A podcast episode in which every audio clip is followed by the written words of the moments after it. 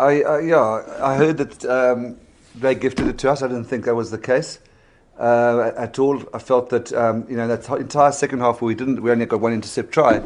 If you were sitting in the coach's box, which is to the left, uh, to past the ten yard line, the whole game, except for the two breakaways, was played on the left, and we just. Um, sure Kitsy be the first guy to admit it. We butchered two, two or three lineouts in their 22. We dropped the ball, two, knocked it on, and, and the pick and go under their line.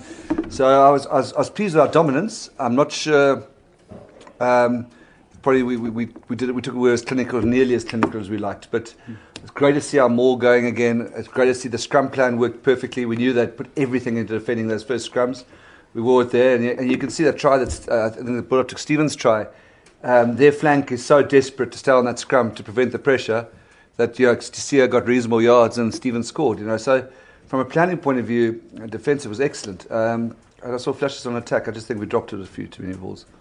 Yeah, look, we're really disappointed really disappointed with what we put out there. Um, I think we gave the Stormers everything they wanted to help them play to their strengths. So we uh, obviously the high amount of turnovers, errors, and penalties uh, played into their hands. Uh, they could play the game exactly how they wanted to at the tempo they wanted to. So we've got a lot of work to do around our, our position and how we hold on to it and the error rate in our game. So I don't think there's too much tactically.